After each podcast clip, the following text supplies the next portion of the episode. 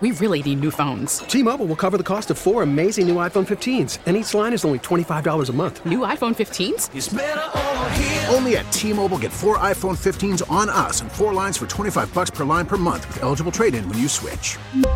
Minimum of four lines for $25 per line per month with auto pay discount using debit or bank account. $5 more per line without auto pay, plus taxes and fees. Phone fee at 24 monthly bill credits for all well qualified customers. Contact us before canceling account to continue bill credits or credit stop and balance on required finance agreement due. $35 per line connection charge apply. Ctmobile.com. Hey everybody, it's a hump day home and home. I'm Dave Briggs, home in Connecticut. Ross Tucker, home in Pennsylvania. Got a big show for you. We're going to talk some baseball, some great reporting on the shooting of David Ortiz in the Dominican. He heads to Yankee Stadium for Fox baseball coverage. We've got the NBA versus China. What a fantastic and global story that is on the perils of social media. And also, our good friends from Pro Football Focus join us to break down the quarterback grades this week and trades that have to happen before the NFL trade deadline. HomeandHomeRadio.com Sports Original. We are brought to you by ZipRecruiter. Try ZipRecruiter for free right now. ZipRecruiter.com slash enter. We've also got two divisional game fives tonight in Major League Baseball and a big game four last night. The Rays somehow staying alive against the Astros, the lowest payroll in Major League Baseball. They chase Justin Verlander, one of the greatest in the history of the game, in the fourth inning to force a game five. Ross Tucker, I ask you, you are definitely a casual baseball fan, very casual. If the team with the lowest payroll in baseball beats a prohibitive World Series favorite, does that make you more or less interested in what's to come? Ooh, that's a good question. Uh, I would say more. I would say more. I for this is weird, right? Because as a former professional athlete, I should want guys to make as much money as possible. I should love the big payroll teams. I should love the teams that are paying a lot of money to professional athletes for, you know, the energy they put in, the the injuries they risk, etc. But I don't feel that way. I kind of would love to see the Rays beat the Astros. I don't know if that's a payroll thing, Dave, or it's just an underdog thing, right? So when I watch like the NCAA tournament, I, I yep. root for the lower seeded team to win almost every time. I mean, I, I root for the underdogs. I want, you know, now they're good, but back in the day, I want Gonzaga to go far. Yeah. I want Butler to go to the Final Four. Like that's, I like that. I love those stories.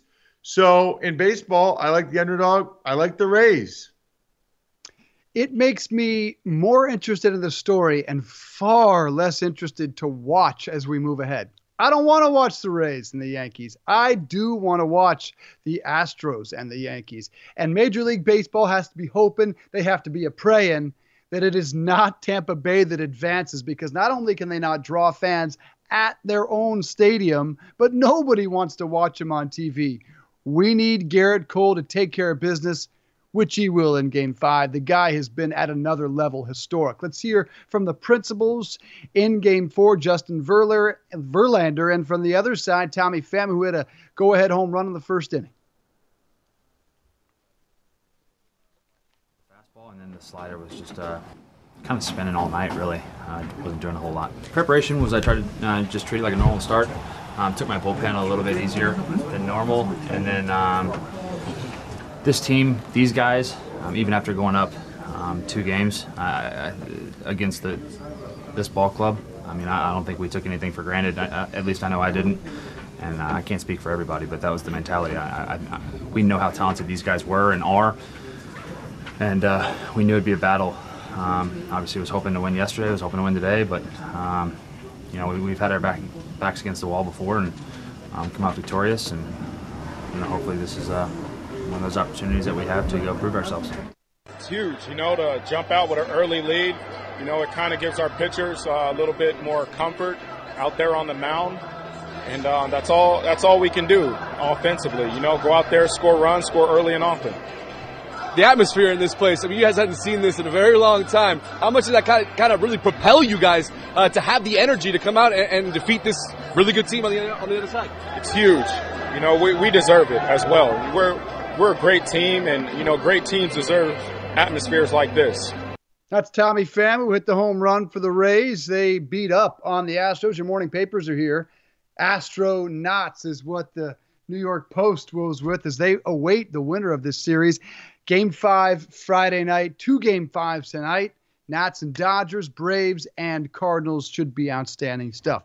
We turn now to the global battle between the NBA and China.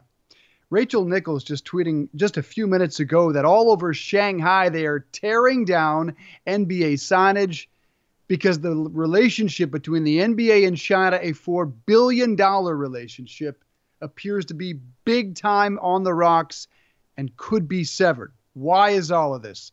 This will take a while to set up, so get comfortable. Daryl Morey, Houston Rockets general manager, Friday tweeted, then deleted his support for the Hong Kong pro democracy uh, protesters.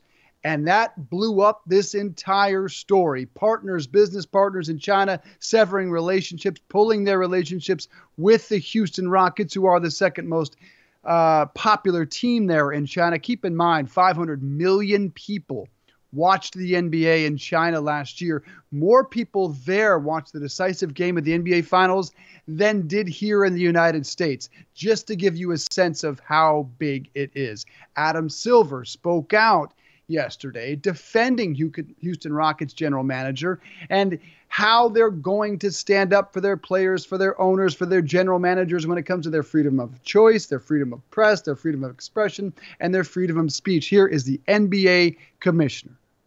Held values of the NBA are to support freedom of expression and certainly freedom of expression by members of the NBA community.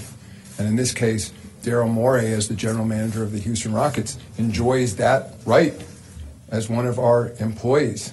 Um, what, what I also try to suggest is I understand that there are consequences from that exercise of, of in essence, his freedom of speech. And, you know, we, will have to live with those consequences. It's my hope that for our Chinese fans and our partners in China, they will see those remarks in the context of now a three decade, if not longer, relationship. We are not apologizing for Daryl exercising his freedom of expression.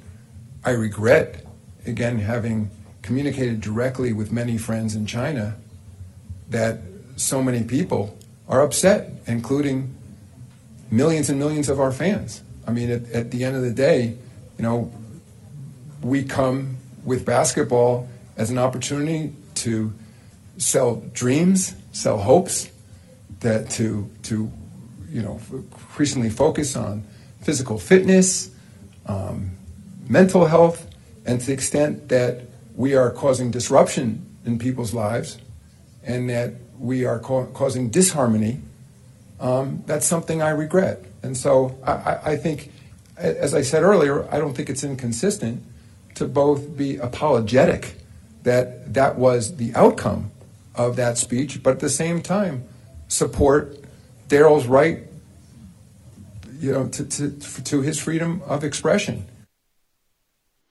Adam Silver is Nik Wallenda, walking a tightrope above the Grand Canyon. That is why he is the best commissioner in all of professional sports today, and it ain't even close. The popular thing to do today, Ross, is to rip Adam Silver, to rip the NBA for not standing up for democracy. Bullshit. Clay Travis, talented colleague over there at Outkick the Coverage, wants to rip apart the NBA and ESPN. Here's what Adam Silver's job is it's to grow the game, it's to get the players and the owners rich. If he pulls out of the NBA, is it going to lead to democracy spreading to China? Hell no. If he stays there, he grows the game, he gets his players and his owners rich, and he gives the Chinese an example of what democracy looks like. What LeBron James, Zion Williamson, Anthony Davis, these guys, they get a glimpse at what our country is all about. I say it is a load of crap to criticize Adam Silver and to criticize the NBA and to criticize ESPN on this behalf. This is the biggest population in the world and the world's second biggest economy. Ross, should the NBA be standing up for democracy or be growing the game globally and concentrating on profits. All right, so I we got to take a step back real quick. All right. Yep. So you know I don't pay attention to really I don't pay very much attention to domestic politics, let alone international politics, and so it doesn't really matter. Um, I can't speak intelligently on what's going on in China and Hong Kong, and I've read up a little bit on this because it's now come into the sports sphere, and I knew we were going to talk about it here on Home and Home, available on the radio.com app and radio.com slash home. You are on CNN television from 4 to 6 a.m. Eastern Time every day. So I just want you to start with mm-hmm. what the deal is with Hong Kong and China. It sounds like China rules Hong Kong, but Hong Kong's yes. able to do their own thing but now they want people from Hong Kong to have to be tried over in China. The Hong Kong people say, no, no, no. You said we're allowed to do our own thing. Can you explain it better than I can?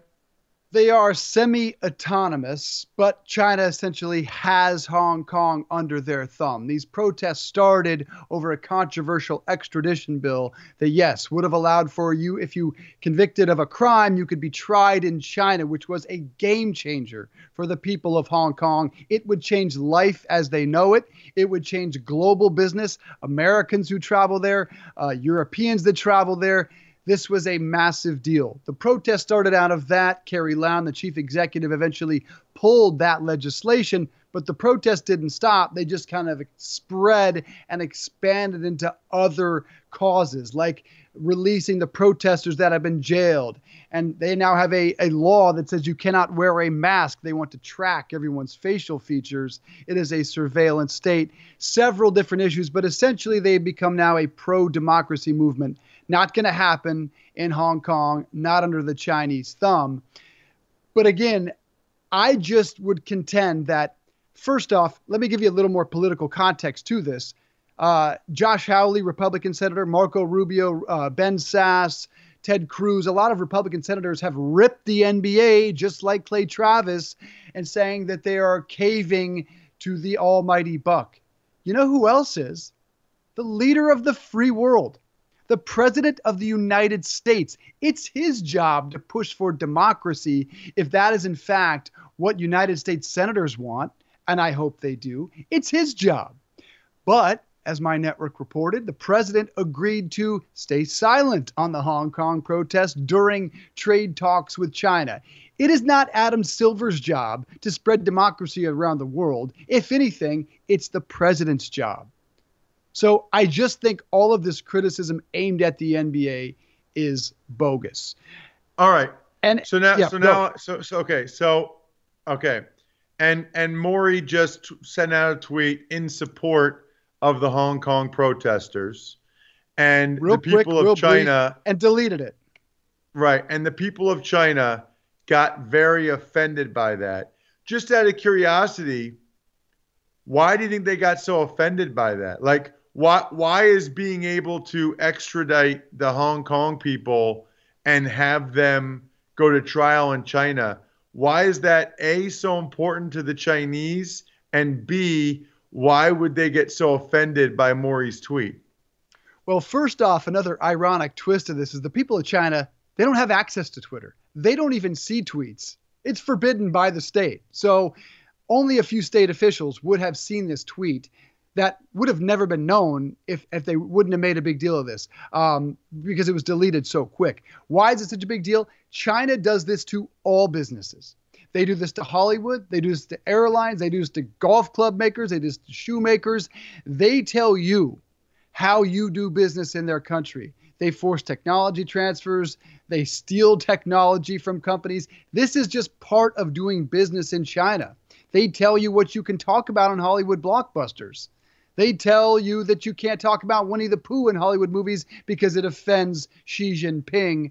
Uh, so this is a very complicated situation, but this is the cost of doing business in China. They don't want you to even mention how they run their government.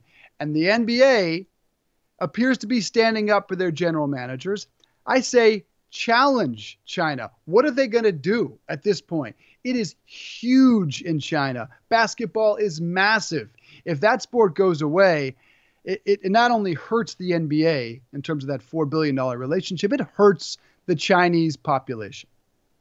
All right. So here's my reaction based on what I know about it, okay, and following the story. And let me say this I'll, I, will i will say this a bunch of times on this show.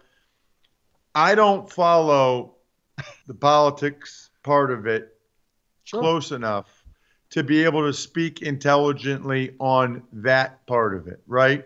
That's why Dave's here, okay? This is politics and sports overlapping. This is like Christmas for Dave Briggs, okay? This is like the greatest True. day of his life.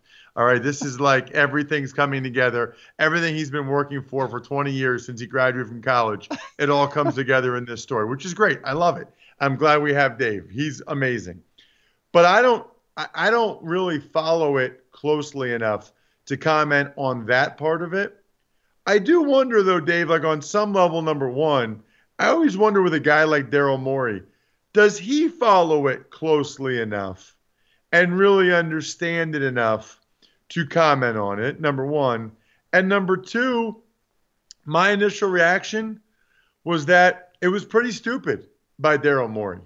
And look, you can make it any decision you want in life, but if you're the general manager of the Houston Rockets and they're the second most popular team in China, which means millions and millions of dollars for your franchise to publicly disparage people that are providing your organization with millions and millions of dollars. I got news for you, Dave. if I was Tillman Fertitta, I'd be pissed. I'd be really pissed. Because you know what? Daryl Morey's tweet will have really no positive impact whatsoever. And maybe you can correct me if I'm wrong, but Daryl Morey's tweet does nothing. So if I'm Tillman Fertitta, I'm thinking, you know what? It, it reminds me of a lot of times when I'm, when I'm about to tweet something.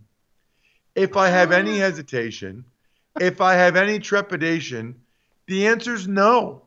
Like, yep. if you're not sure, the answer's no.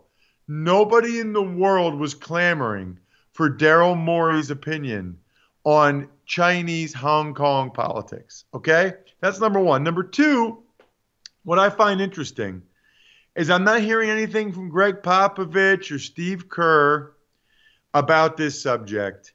And what I find intriguing is that the NBA, and I'm going to talk about this a little bit from the NFL angle, right, Dave? Where mm-hmm. the NFL is constantly criticized because they're greedy, all they care about is money and the bottom dollar and blah blah blah, right? Okay. That's fine. That that's the narrative around the NFL. Whereas the NBA, NBA is awesome. They are progressive. It's not about the money for the NBA. It's about doing good things for for people and people's rights and all that's all you hear, right? That's that's the narrative for those two leagues. So to me, it's sort of comical that right away the NBA says, right away Daryl Morey has to delete his tweet, and the NBA says it's regrettable. And Tillman Fertitta says he doesn't speak for the organization. And James Harden says, I love China. China's great. Like, in my mind, Dave, it's hypocritical. And I do think that Adam Silver is trying to thread the needle there, right? But my whole point is don't tell me about how progressive you are and how much you fight for people's rights and that's the priority and that's who we that's what we're about. Unless it might cost us hundreds of millions of dollars. Then uh-oh. Nope it's regrettable. Doesn't speak for us delete that daryl get harden out here china china one two three to me it's just funny like you can't have it both ways like like are you know don't tell me that you're progressive unless there's hundreds of millions of dollars on the line. So you have to be entirely one way? That's bogus. Because listen, how many of us are willing to sacrifice the future growth of what it is we do, of our entire industry, of our job, of our I'm not company? at all. I'm not at all.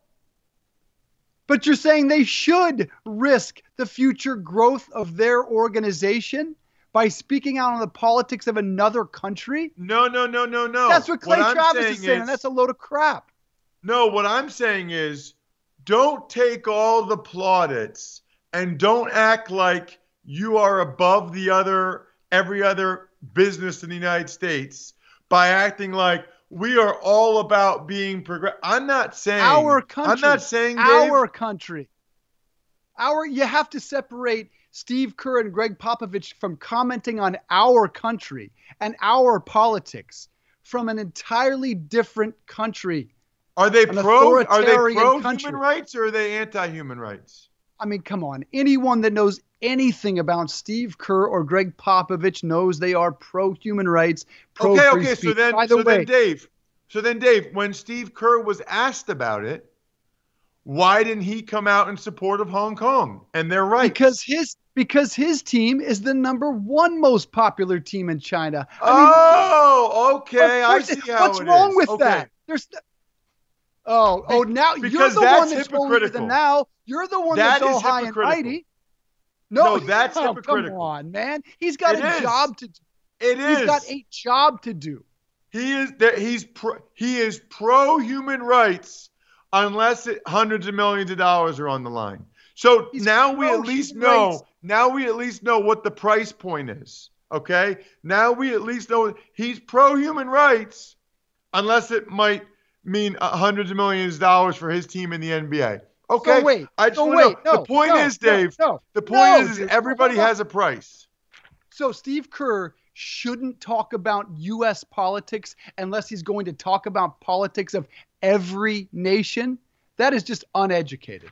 That is just ignorant. No, I'm saying you're either pro right human rights or you're not.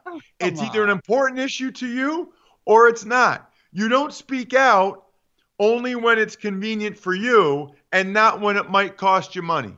That to me is laughable. We're going to disagree on that. Here's what Gregg Popovich did say yesterday. Adam Silver's been a heck of a leader in that respect and very courageous. Compared to what we've had to live through the last three years, talking, of course, I think about the president without saying his name, there's a big difference gap.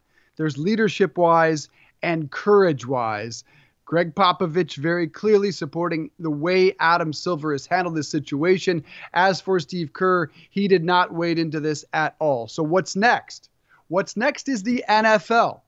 They were supposed to at least have talked about playing a game in China in 2020, most likely 49ers and Rams. Major League Baseball has a 10 year deal to grow the game in Beijing. It's been very successful. The Olympics return to Beijing in 2020 as well, or 2022 actually. So should all sports now? Should the NFL? Should Commissioner Goodell? Should the owners of the Rams? Should Sean McVay? Should they all, according to your logic, weigh in on the politics of China or just try to grow their game and make money for their organizations? You know what I would do? I would just try to grow the game and make money for the organizations, and I wouldn't chime in on any of this politics stuff because I don't really think people care what an NBA head coach or an NFL commissioner or some blowhard former journeyman lineman thinks about politics. I don't think that they need my opinion. I don't think I want to go out there. That's that's the problem I have. You don't really see this in the NFL, Dave. You don't see guys like Steve Kerr and Gregg Popovich, and more power to them. Eric They're Reid, Colin Kaepernick, Kenny Stills. What's that? Eric Reid, Colin, Eric Reid, Colin Kaepernick, Kenny Stills and company. Social justice. Okay, okay, three players that have gotten a lot of negative, uh, uh, negative response and reaction as a result of it. Three players, but nobody with positions of leadership. I think the NFL will go to China. I think the NFL will make a boatload of money from China. I think NFL will tell everybody to shut the hell up. I'll give you a warm cup of shut the hell up because you don't know hmm. what's going on in China or Hong Kong. Number one, you don't really know. You're not. You haven't lived over there. You don't really know the backstory. And number two, nobody gives a shit what you think about China and Hong Kong. So keep your mouth shut, and we'll all profit and make a bunch of money. Just like you should keep your mouth shut. Quite frankly, I think on a lot of these issues. I don't know what Rockets general manager Daryl Morey knows about those protests. I don't know if he knows the exact five demands of the protesters today. We agree there that Daryl Morey probably should have stayed out of this entirely unless he planned to take it all the way and was very educated on what exactly those protesters want and who they're made of. But this thing is far from over. And now LeBron James is going to have to weigh in. And I promise you, the NFL who, if they do play there, they're going to have to weigh in. They're going to be asked about this. And this is the impact of Morey's tweet. Everyone's going to have to weigh in on this, including the International Olympic Committee. How do they feel about human rights? Because it was largely just swept under the rug in 2008 Olympics in Beijing. This story doesn't just have global implications of politics and sports and business, but it's going to be around for several years and will impact hey, all all of our favorite national pastimes. Yeah. One quick question again. What do you, do you know why China wants to extradite them? Like why they care? Just because they can? Just because it's they're, a power play? They're theirs. They they control Hong Kong. They want to right, but they're not extraditing him everything. now. Right, no, but they're not extraditing him now. Any idea why that's a priority for them now?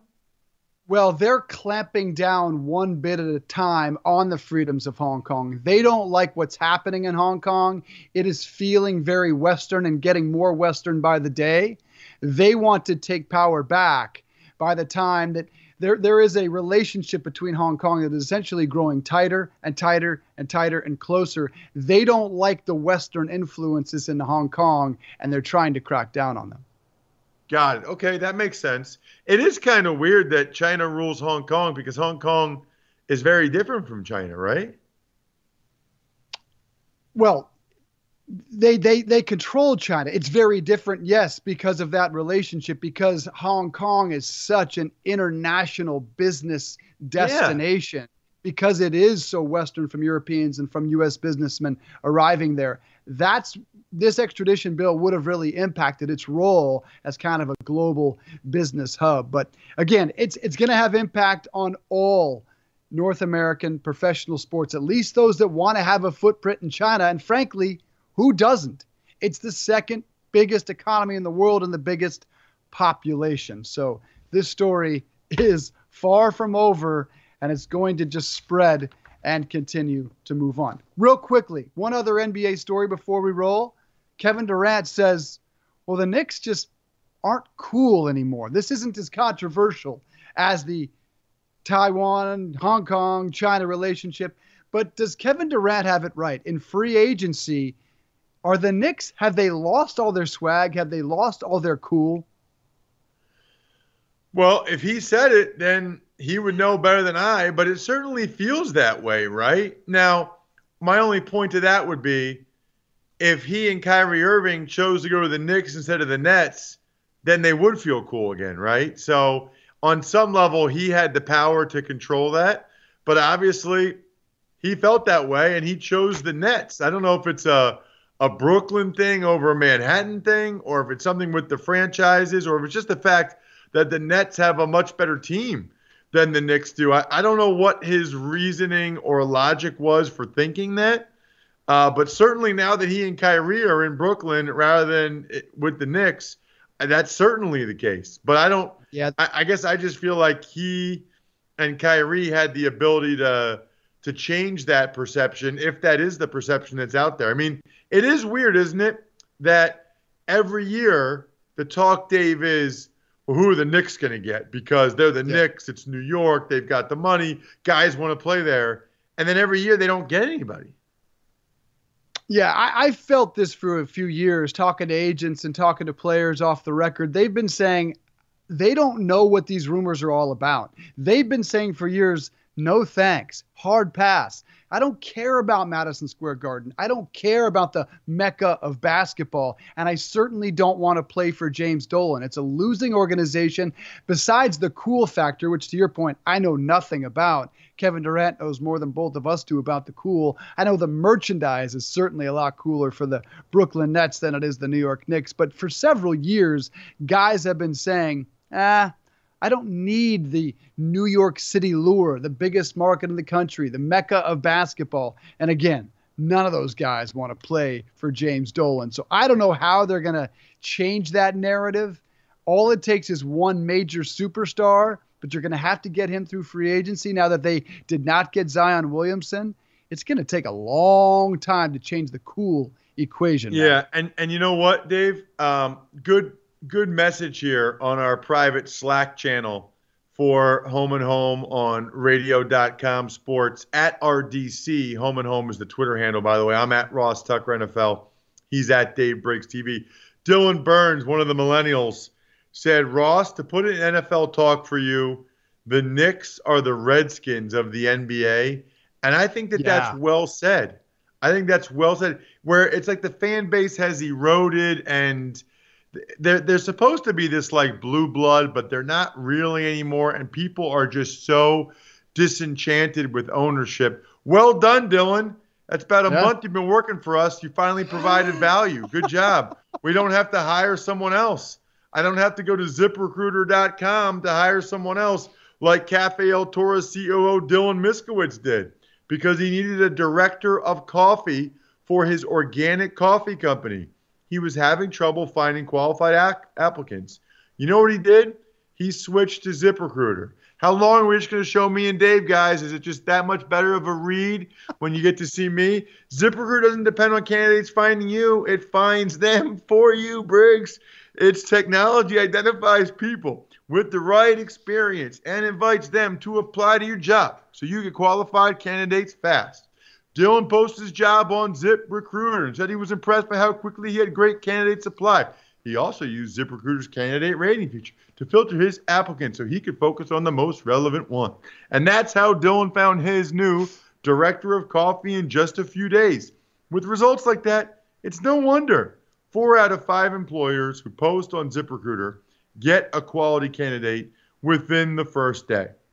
See why ZipRecruiter is effective for businesses of all sizes.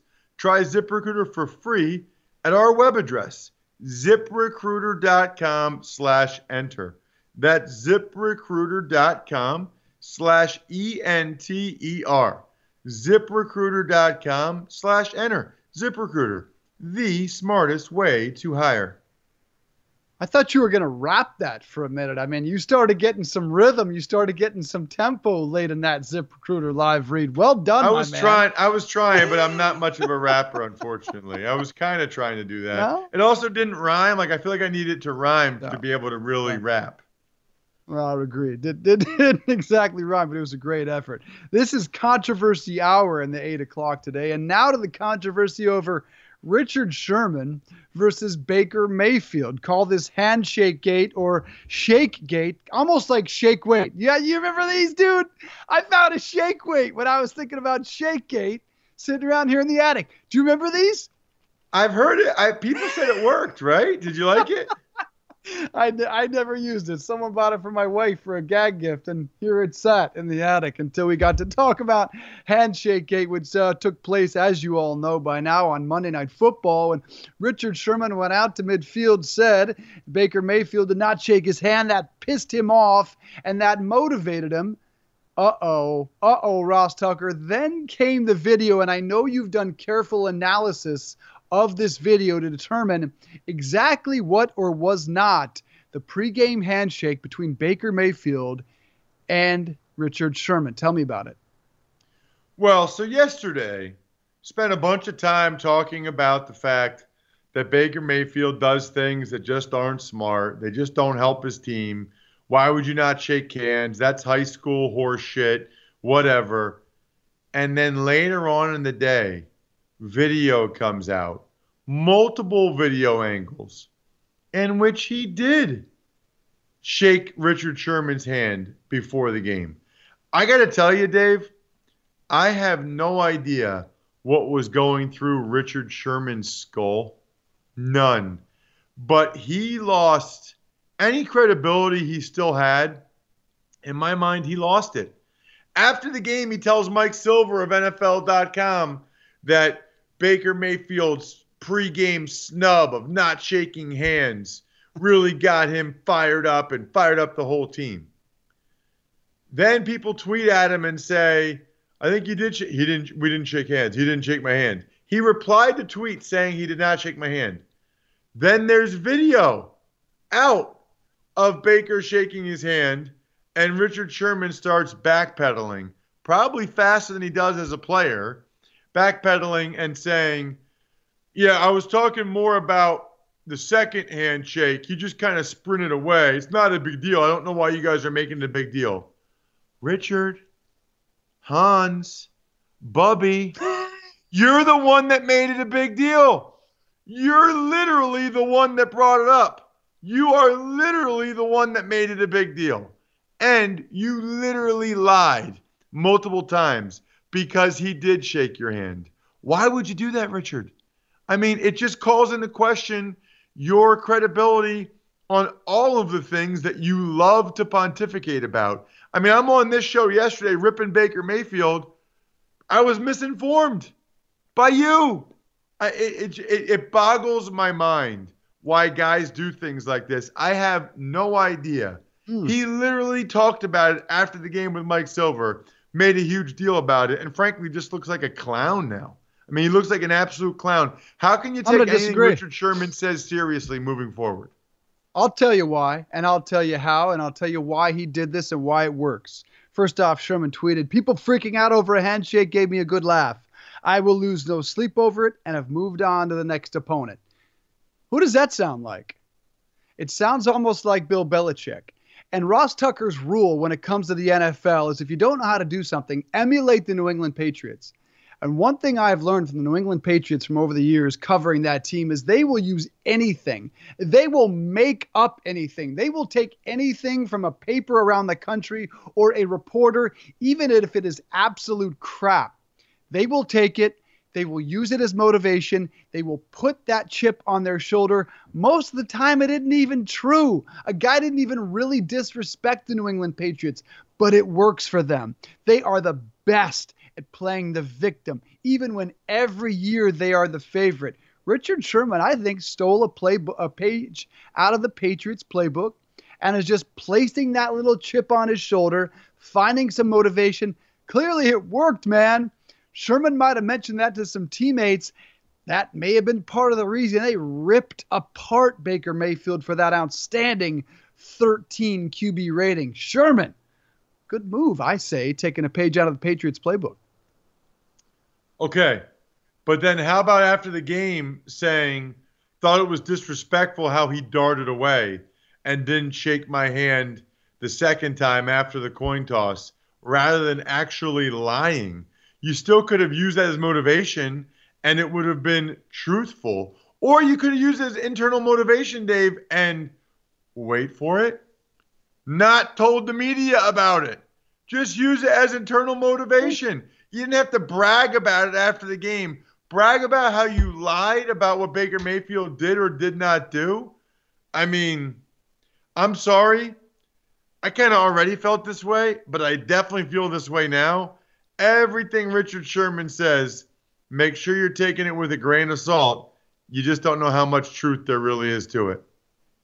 End of the day, they are one of two undefeated teams in the NFL. Whatever works for you, folks. We'll take a quick break.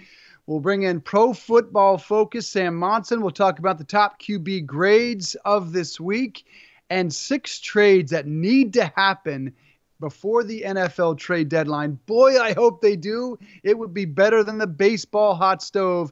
PFF on deck.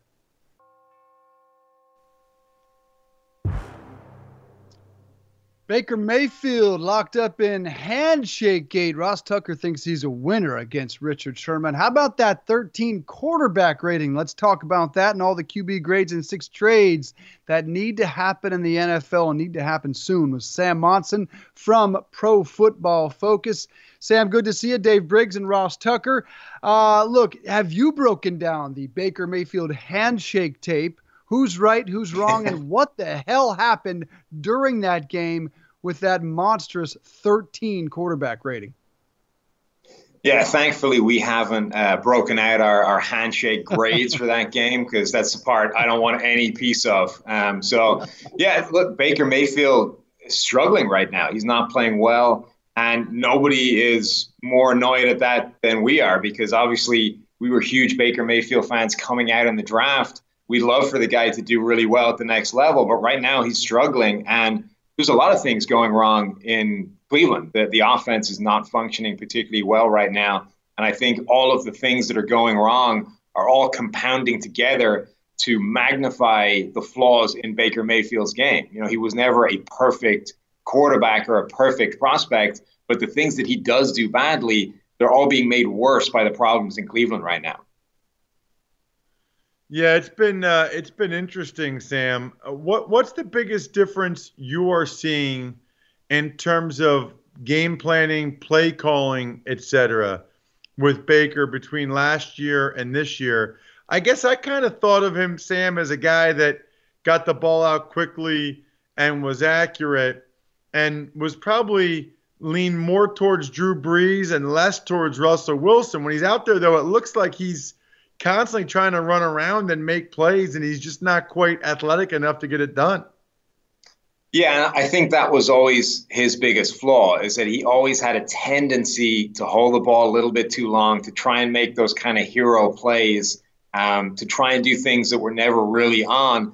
And it wasn't a huge problem at Oklahoma because he never faced pressure. You know, that offensive line was really good. The scheme was excellent it, it just didn't come up that often, but that was always something he tended to do. So this year, what we're seeing is he's doing it a lot more, and his average time to throw has really shot up. It's it's added a few tenths of a second per play every time he's dropping back, and that doesn't sound like much, but that's the difference from being you know in the the faster half of the league to being one of the slower quarterbacks in terms of getting rid of the ball. And then you have this tendency to, you know, run away from clean pockets, essentially. I think he's reaching the point where he doesn't trust the protection in front of him anymore. And that's making things worse. It's inviting pressure on himself the way some of these other quarterbacks do. So I think we're just seeing Mayfield start to tend to the things that he always did anyway, and you know, losing confidence in the players around him, particularly the pass protection. On the other side of that game, Jimmy Garoppolo, and heck, anybody looks good with 275 rush yards. Is Garoppolo, though, from what you're seeing, the kind of guy that can carry his team if, in fact, that running game ever falters? Yeah, I mean, I think the great thing for the 49ers right now is that they don't need him to do that. You know, this offense is set up to be a quarterback's best friend. Kyle Shanahan's systems have always generated really good years from quarterbacks but also really good years from other guys, you know, offensive linemen in particular. It helps them out as well. So the whole system is predicated on making life easier for the quarterback. Um, so hopefully the 49ers never need Jimmy Garoppolo to play at that kind of level. He is definitely capable of doing it, but we haven't seen him sort of hit those heights for a while now, and hopefully the 49ers don't need him to. Sam, one of the things I really enjoy watching from the Niners is obviously their run game. Uh, but in particular, the weapons that guys like George Kittle and Kyle Juszczyk can be as runners, receivers, blockers, all those things. I know there was a lot of talk uh, about the amount of time that Booger McFarland spent on Kyle Juszczyk. I'm kind of partial to him too. He's an Ivy League guy uh, that I know. But in all sincerity, uh, how important is it when you watch the tape, what for teams that have tight ends and fullbacks to be able to utilize them, especially as they block and in pass uh, weapons in the passing game? And how much does it hurt the Niners that, that Juszczyk's now out reportedly four to six weeks? I think it depends on the system. You know, 49ers, Juszczyk and Kittle in particular are two of their more important offensive players. You know, we talked all offseason about they may not have a number one wide receiver, but unlike every other offense in the NFL, they may not need one because they do have legitimate game changing weapons, matchup problems. They just have them in other areas. They have them at fullback, they have them at tight end. And look, I, I love Juszczyk. I think he's the best fullback in the NFL. I think he's the most versatile fullback in the NFL. But the 49ers are only playing him 55, 60% of their snaps. So this is their own team. They don't have him out there every single play. They don't think he is the most important part of that offense, or they would be playing him more. So yeah, it's it's definitely a blow to lose him. He is a matchup problem. You can't just roll out there with a you know two down run stuffing linebacker and match him up with Juszczyk because he'll be he'll be uh, destroyed when it comes to running routes and that kind of thing. We've seen Juszczyk make wide receiver style plays in terms of diving catches deep down the field. So look, it is a blow. It's a significant um, part of that offense. It's not there anymore. But it's not, you know, it's not crippling. It's not going to hamstring this offense. It's not going to be the thing that holds them back for the next four to six weeks. Dak Prescott, um, is he the guy that we saw the first three weeks or the last two? I mean, you could argue 685 yards passing in two weeks, but uh, two big losses, four interceptions the last two weeks. Is he a top 10 quarterback or is he that guy that some thought he was coming into that year, somewhere around middle of the pack? Around 15? I think the jury is still out a little bit. I think he's definitely proving to be better this year than that, you know, 15 kind of rating, which is where we've had him the past couple of seasons. I think we're seeing that when you give him a more um, dynamic, cutting edge offensive scheme to work in, when you give him the, the, the, platform to work from in terms of the offensive line in front of him, when everything else around him is good, he can definitely look much more like a firm top 10 quarterback than the sort of middle of the pack guy. Um, I don't think we're ever going to see him sort of consistently scale the heights that we saw him for the first couple of weeks of the season. You know, he was playing at an MVP level for albeit a couple of weeks. I don't think we're ever going to see him really do that over a full 16 game slate. But, you know, even last week against the Packers, I thought he played better than some of the stats would suggest. That was more in keeping with the first couple of weeks. There's really only been the one a significant bad game in there, I think, by PFF grades. You know, I, I think Dak Prescott can definitely play at a high level, but there might be no more important player to that team than Tyron Smith. And when he goes down at left tackle, everything changes. They just they either don't have a backup plan or they don't have a good one because anytime they put anybody back there at left tackle that isn't Tyron Smith, the wheels tend to fall off that offense pretty quickly. Sam, I'm curious about Carson Wentz. Uh, it seems like there's a pretty significant debate going on in Philadelphia. I think everybody thinks he's good. The question is, how good? Because he has th- completed less than 60% of his passes the last four games. Granted, there have been some drops. Less than 200 yards passing the last two games. So there's debate about is he a top five guy? Is he a top 10 guy? Uh, where do you and PFF see Carson Wentz right now among the hierarchy of NFL quarterbacks?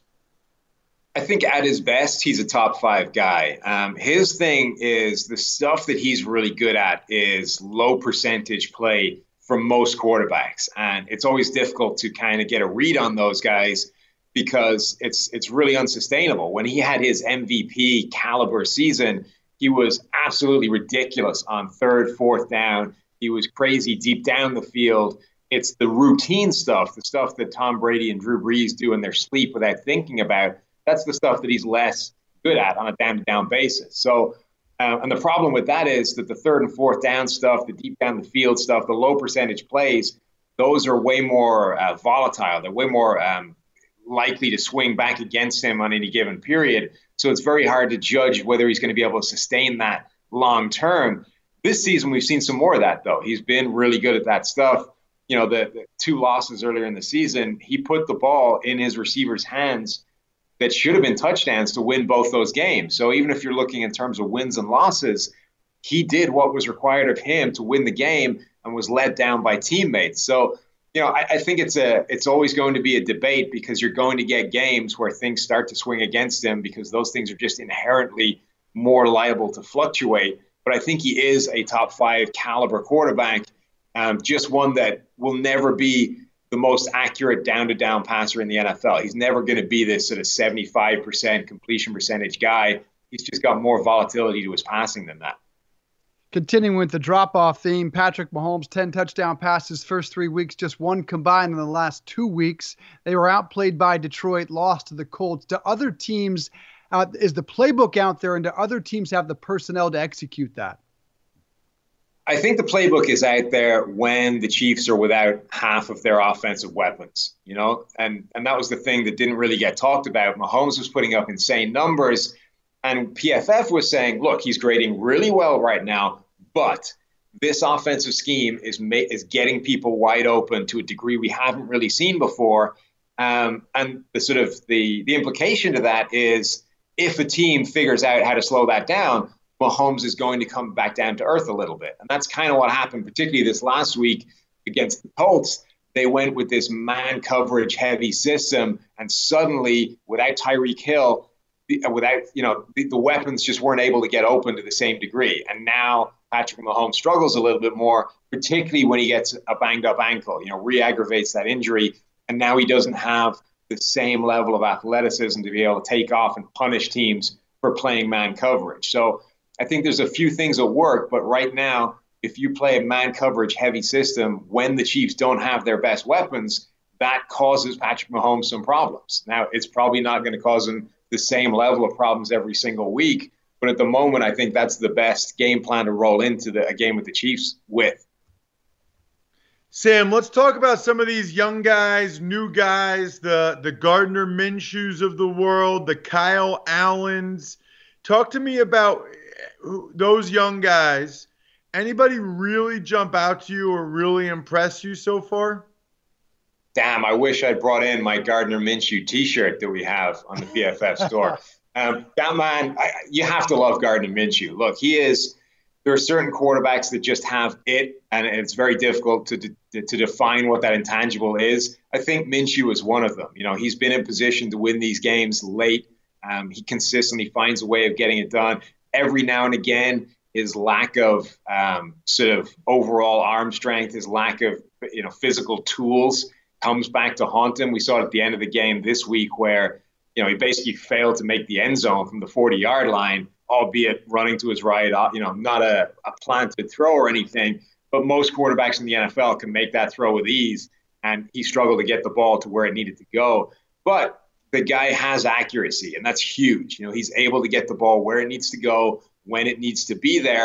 And it's very difficult to overstate how important that is. And I think you know, Kyle Allen is a little bit similar. He is accurate. And I think the big thing with Allen is it's kind of shown how much of a drag an injured Cam Newton was to that offense. You know, Cam Newton is an inaccurate quarterback on on down to down. He's never going to be a again like like Carson Wentz. He's never going to be a 75% passer. It's just not his game. And and when you took away all the other things that he does well, the things that offset that inaccuracy, the, the Panthers' offense was just stalled. But you bring in Kyle Allen, suddenly you can lean on Christian McCaffrey more. You can get the ball into their hands, and everything looks good. I think both those two guys are something to them going forward. and, and I know you guys do a good job of grading all of the FBS Division One players. I don't know how much time you spend on FCS guys, or even how many snaps he got in the preseason. But the Pittsburgh Steelers are starting a guy named Devlin Hodges, who sounds like an unethical pharmaceutical company, but he's actually a starting quarterback for the Pittsburgh Steelers. What do you know about him? What grades do you have on him, whether it's college or the preseason? Yeah, so we'll we'll take down any FCS games that take place against FBS opponents, and then before every draft, there's usually a few names that NFL teams want to want us to grade as well from the FCS. So we usually pull out like another half dozen to a dozen players and grade all of their games. Um, so we had Carson Wentz's tape, for example, knowing that he was going to be a high draft pick. Uh, Hodges was not one of those names, so he was sufficiently off the radar that NFL teams were not breaking down the doors to get us to go and grade his tape. So we really are dealing with um, incredibly small sample sizes, and you know the grades I don't think they've really said one thing or other yet. Um, even if they, even if we did have the caveat of small sample sizes, but I thought he looked good this past week when he came in. Um, certainly didn't look like any kind of significant drop off from what we'd seen from Mason Rudolph, and even right at the death, he put the ball in Juju Smith-Schuster's hands, only to see it punched out and, and the game get away from them that way. So yeah, I think it's going to be fun to watch him this week and see what he can do. Talking with Sam Monson from our friends at Pro Football Focus. If you follow him on Twitter at PFF underscore Sam, you'd see the six trades that need to happen before the NFL trade deadline, and they are intriguing. Stefon Diggs to the Patriots, Jalen Ramsey to the Chiefs, Emmanuel Sanders Packers, AJ Green Raiders, Trent Williams to Cleveland. That is required. William Jackson III to the Eagles. Which one of those uh, is most likely, and which team is in the biggest position uh, to acquire one of those assets? Is it the Patriots needing a receiver or the Browns needing an offensive lineman? I mean, the Browns needing offensive line help makes a ton of sense. I, it's getting difficult to ignore how much of an issue that is for them right now. Um, and they're a team that that had designs on contending this season. You know, if, if they want to get that back on track, they really do need to make some kind of move. And at this point, it seems pretty clear that Trent Williams is not going to come back to that team and play. So they need to start thinking about shipping him out. And, you know, Jay Gruden has been relieved of his job. So one of the potential roadblocks in making any kind of deal happen there is no longer in place. So that deal is starting to make an awful lot of sense for all parties. All right, that'll do it with our friend Sam Monson from Pro Football Focus. Follow him at PFF underscore Sam. I hope all of those trades happen. Boy, the Patriots sure do need a wide receiver. Chiefs could use the help in the secondary. Good to see you, Sam. Thank you. Thanks for having me, guys. Take it easy. All right, we'll take a quick break here. When we come back, we'll talk about the XFL doing something we have not seen a player with college eligibility could be coming to the XFL, and Mike Krzyzewski, Jim Harbaugh, both weighing in on the California Fair Pay to Play Act. Back after a quick break. We really need new phones. T-Mobile will cover the cost of four amazing new iPhone 15s, and each line is only $25 a month. New iPhone 15s? Only at T-Mobile get four iPhone 15s on us and four lines for 25 bucks per line per month with eligible trade-in when you switch. Minimum of four lines for $25 per line per month with auto pay discount using debit or bank account. $5 more per line without auto pay, plus taxes and fees. Phone fee at 24 monthly bill credits for all well qualified customers. Contact us before canceling account to continue bill credits or credit stop and balance on required finance agreement due. $35 per line connection charge apply. Ctmobile.com.